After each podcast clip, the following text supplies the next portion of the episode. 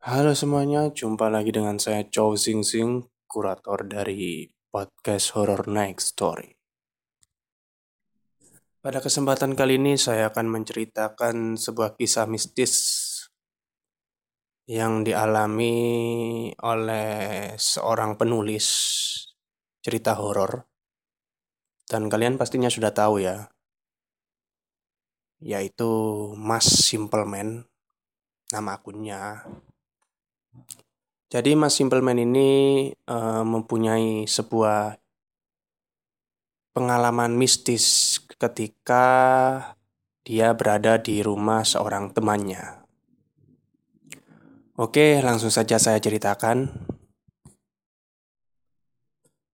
Aku mau berbagi salah satu cerita pengalaman horor yang gak akan pernah aku lupain 10 tahun yang lalu.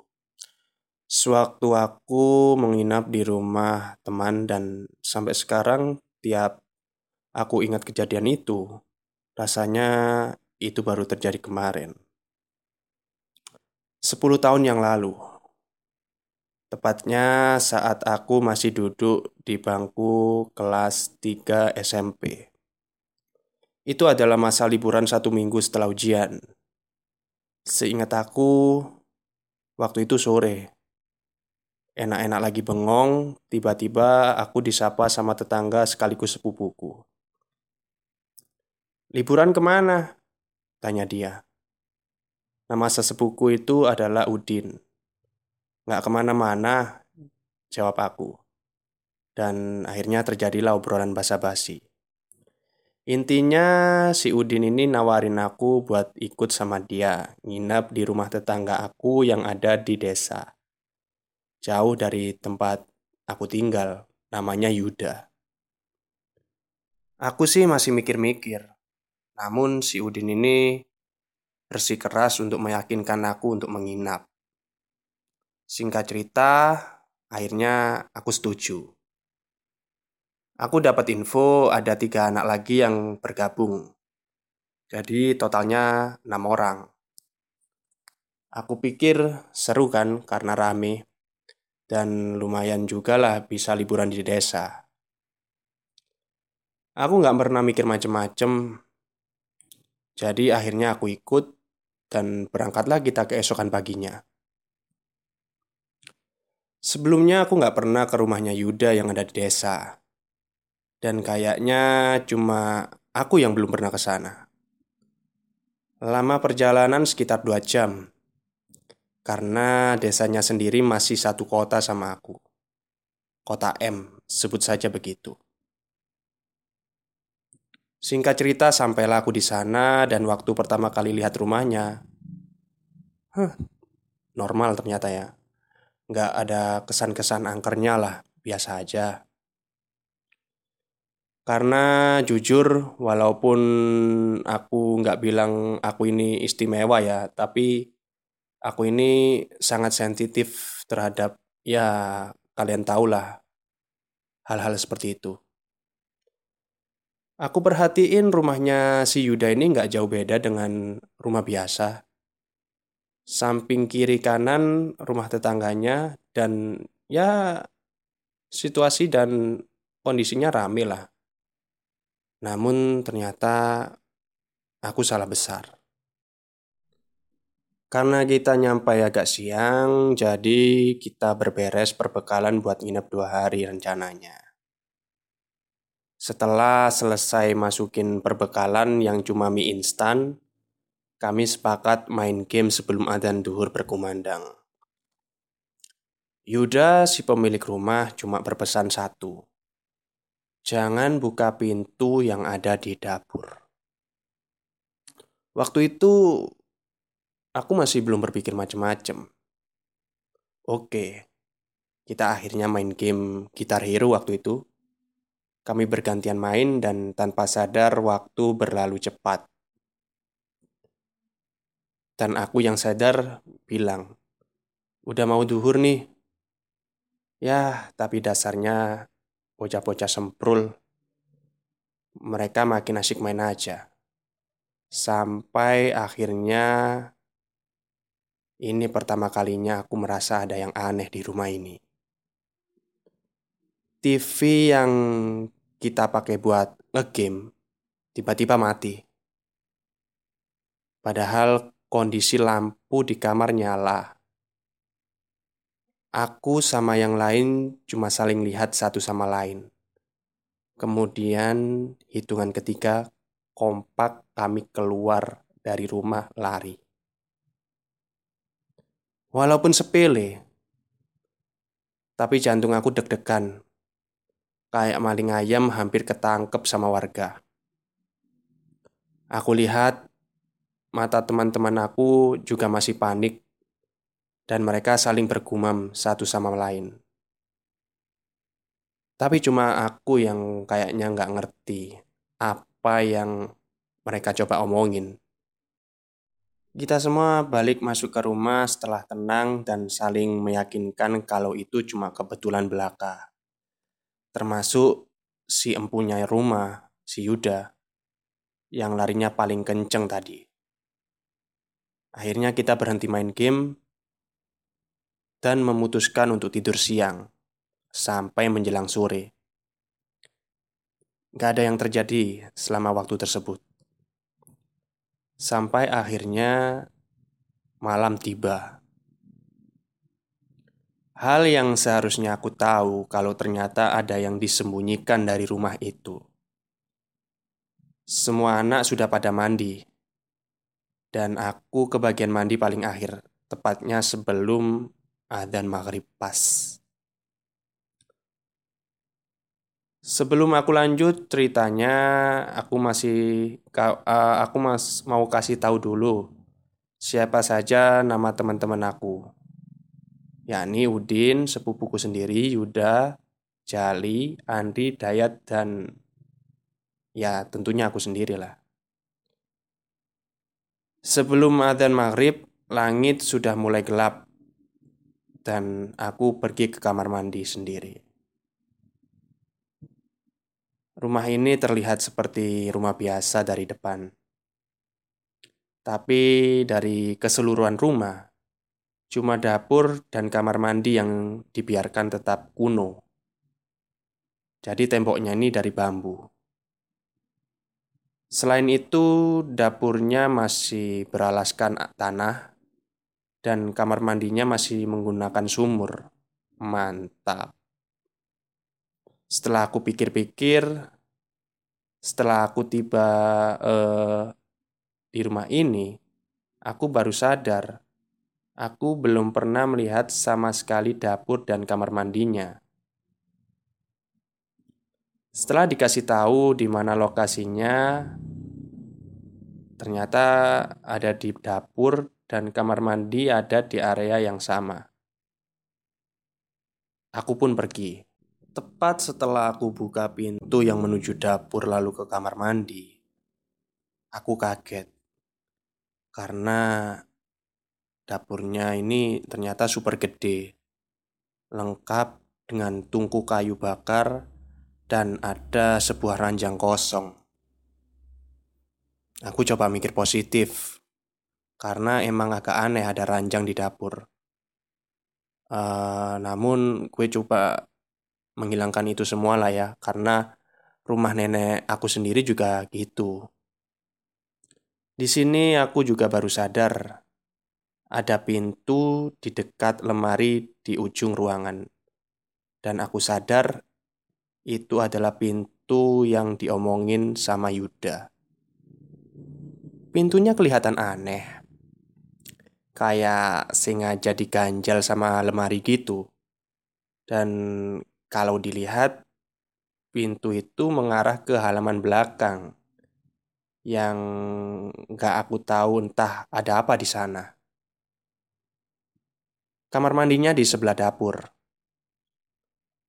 Di sebelah kiri dapur terdapat kamar mandi dan satu hal yang aku ingat, suasana di dapur itu benar-benar bikin perasaan aku anyep.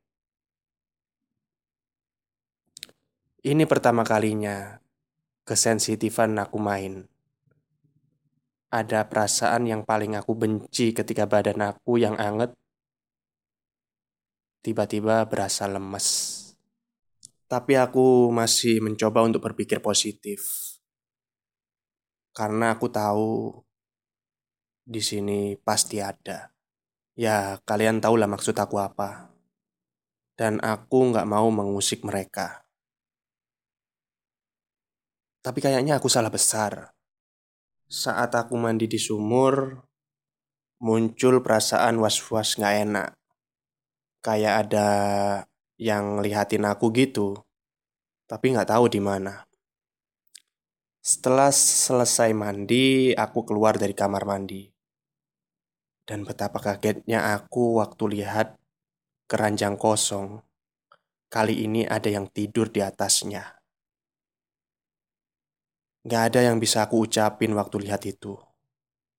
Wujudnya nenek-nenek tua berambut putih panjang dengan kebaya dan dia melihat ke arah aku. Tepat ke arah aku. Dia cuma lihat sambil tiduran di atas ranjang itu. Matanya mengikuti ke mana aku jalan. Dan yang paling serem, dia tersenyum padaku. Jantung aku udah gak karuan. Aku yakin dia bukan manusia. Tapi aku coba mastiin dan tanya langsung ke empunya si rumah, yakni Yuda. Ketemulah aku sama si Yuda yang lagi sendirian di ruang tamu, lagi baca-baca komik. Aku bilang, Kok kamu nggak bilang sih ada nenek kamu di sini? Katanya rumahnya kosong. Dia ngelihat aku kayak rada keheranan, terus bilang, Kosong kok. Kan bokap ke sini baru besok. Oke, kata aku dalam hati. Fix yang tadi itu bukan manusia. Yuda tanya lagi, apa maksudnya aku bilang ada neneknya? Dan dia ceritain kalau nenek kakeknya itu sudah lama meninggal. Ah, aku cuma bisa istighfar dan coba ngelupain senyum manis nenek-nenek itu tadi. Tapi kayaknya nggak mungkin. Karena setelah kejadian itu, kesensitifan aku kayak mendadak meningkat berkali-kali lipat. Yuda pergi ninggalin aku di ruang tamu. Sementara aku sendiri mendengar sesuatu yang datangnya dari luar. Tepatnya dari pohon jambu di depan rumah. Sebelumnya aku nggak merasakan apa-apa sama pohon itu. Tapi kali ini berbeda.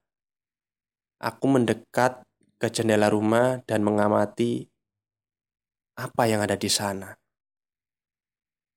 Gak ada apa-apa, cuma halaman kosong. Tapi sialnya, suara itu masih kedengeran. Suara seperti cewek yang sedang ketawa, tipis, nyaris pelan, dan apesnya Mata aku bergerak melihat ke atas pohon jambu. Aku cuma diam sepersekian detik sebelum sadar. Ada mbak-mbak baju putih sedang duduk santai di salah satu dahan pohon jambu. Matanya fokus melihat mata aku. Dia kayak tahu kalau aku liatin dia dari balik jendela ruang tamu. Aku nggak mau lama-lama di sana. Akhirnya aku pergi dari sana dan gabung bersama yang lainnya di ruang tengah. Mereka masih main game. Waktu itu PS2 masih jadi barang mewah. Dan Yuda yang kebetulan punya. Jadi mereka nggak ada henti-hentinya main itu. Aku gabung. Tapi aku nggak cerita apa pun. Aku berusaha nggak cerita apa pun karena aku nggak mau bikin yang lain panik. Aku juga ngerasa nggak etis lah cerita begituan di saat aku datang ke sini sebagai tamu. Ya, tamu yang sedang disambut para penghuninya. Aku duduk nunggu giliran main. Tapi emang dasar nggak ada yang mau gantian. Akhirnya aku melipir ke kamar tidur. Kamarnya bisa dijangkau dari ruang tengah dan sengaja pintunya nggak aku tutup. Tapi sebelumnya aku udah pinjem HP sama Yuda. HP saat itu adalah barang yang sangat mewah Aku utak-atik isi HP-nya. Ada beberapa lagu, tapi aku malah fokus ke beberapa video. Aku yakin buat kalian masa SMP adalah masa paling indah karena kita pengen serba tahu termasuk video-video 3GP yang lagi booming dulu. Ya, tahu lah ya video 3GP. Aku puter video dan menikmati adegan per adegan sampai aku baru sadar hal yang seharusnya nggak aku lakukan adalah sendirian. Aku merasa seseorang seperti bernafas di tengkuk aku. Waktu itu aku di atas tempat tidur dan posisi bisa melihat anak-anak main PS. Jadi seharusnya mereka juga bisa lihat aku kan. Video masih berputar, dan aku berusaha ngelirik apa yang ada di belakang aku. Dan aku bisa lihat nenek yang aku lihat di dapur tadi sekarang ada di belakang aku, masih tersenyum memperhatikan aku.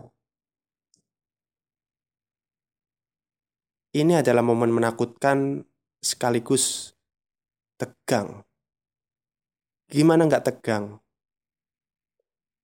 Kalian lihat setan dalam kondisi kalian lagi nonton film bokep. Senyumnya nggak cuma mengerikan, tapi berasa ngeledek. Tetap aja, kalau kalian bisa bayangin di posisi aku, ketakutan nggak bisa disembunyiin. Akhirnya Aku cuma diem sambil ngelihatin dia, sementara video terus berputar sampai akhirnya selesai. Gak ada rasa syukur yang bisa aku ucapin ketika si Yuda masuk dan negur aku. Sumpah, untuk kali pertama aku bersyukur punya temen Yuda yang tahu kapan harus datang di saat dibutuhkan. Aku ngelirik lagi apa yang ada di sebelah aku. Dan makhluk itu sudah tidak ada. Aku lega dong. Tapi semuanya baru dimulai dari sekarang. Oke, terima kasih kepada semua pendengar yang sudah mendengarkan cerita dari Simple Man ya. Ini adalah part satunya ya.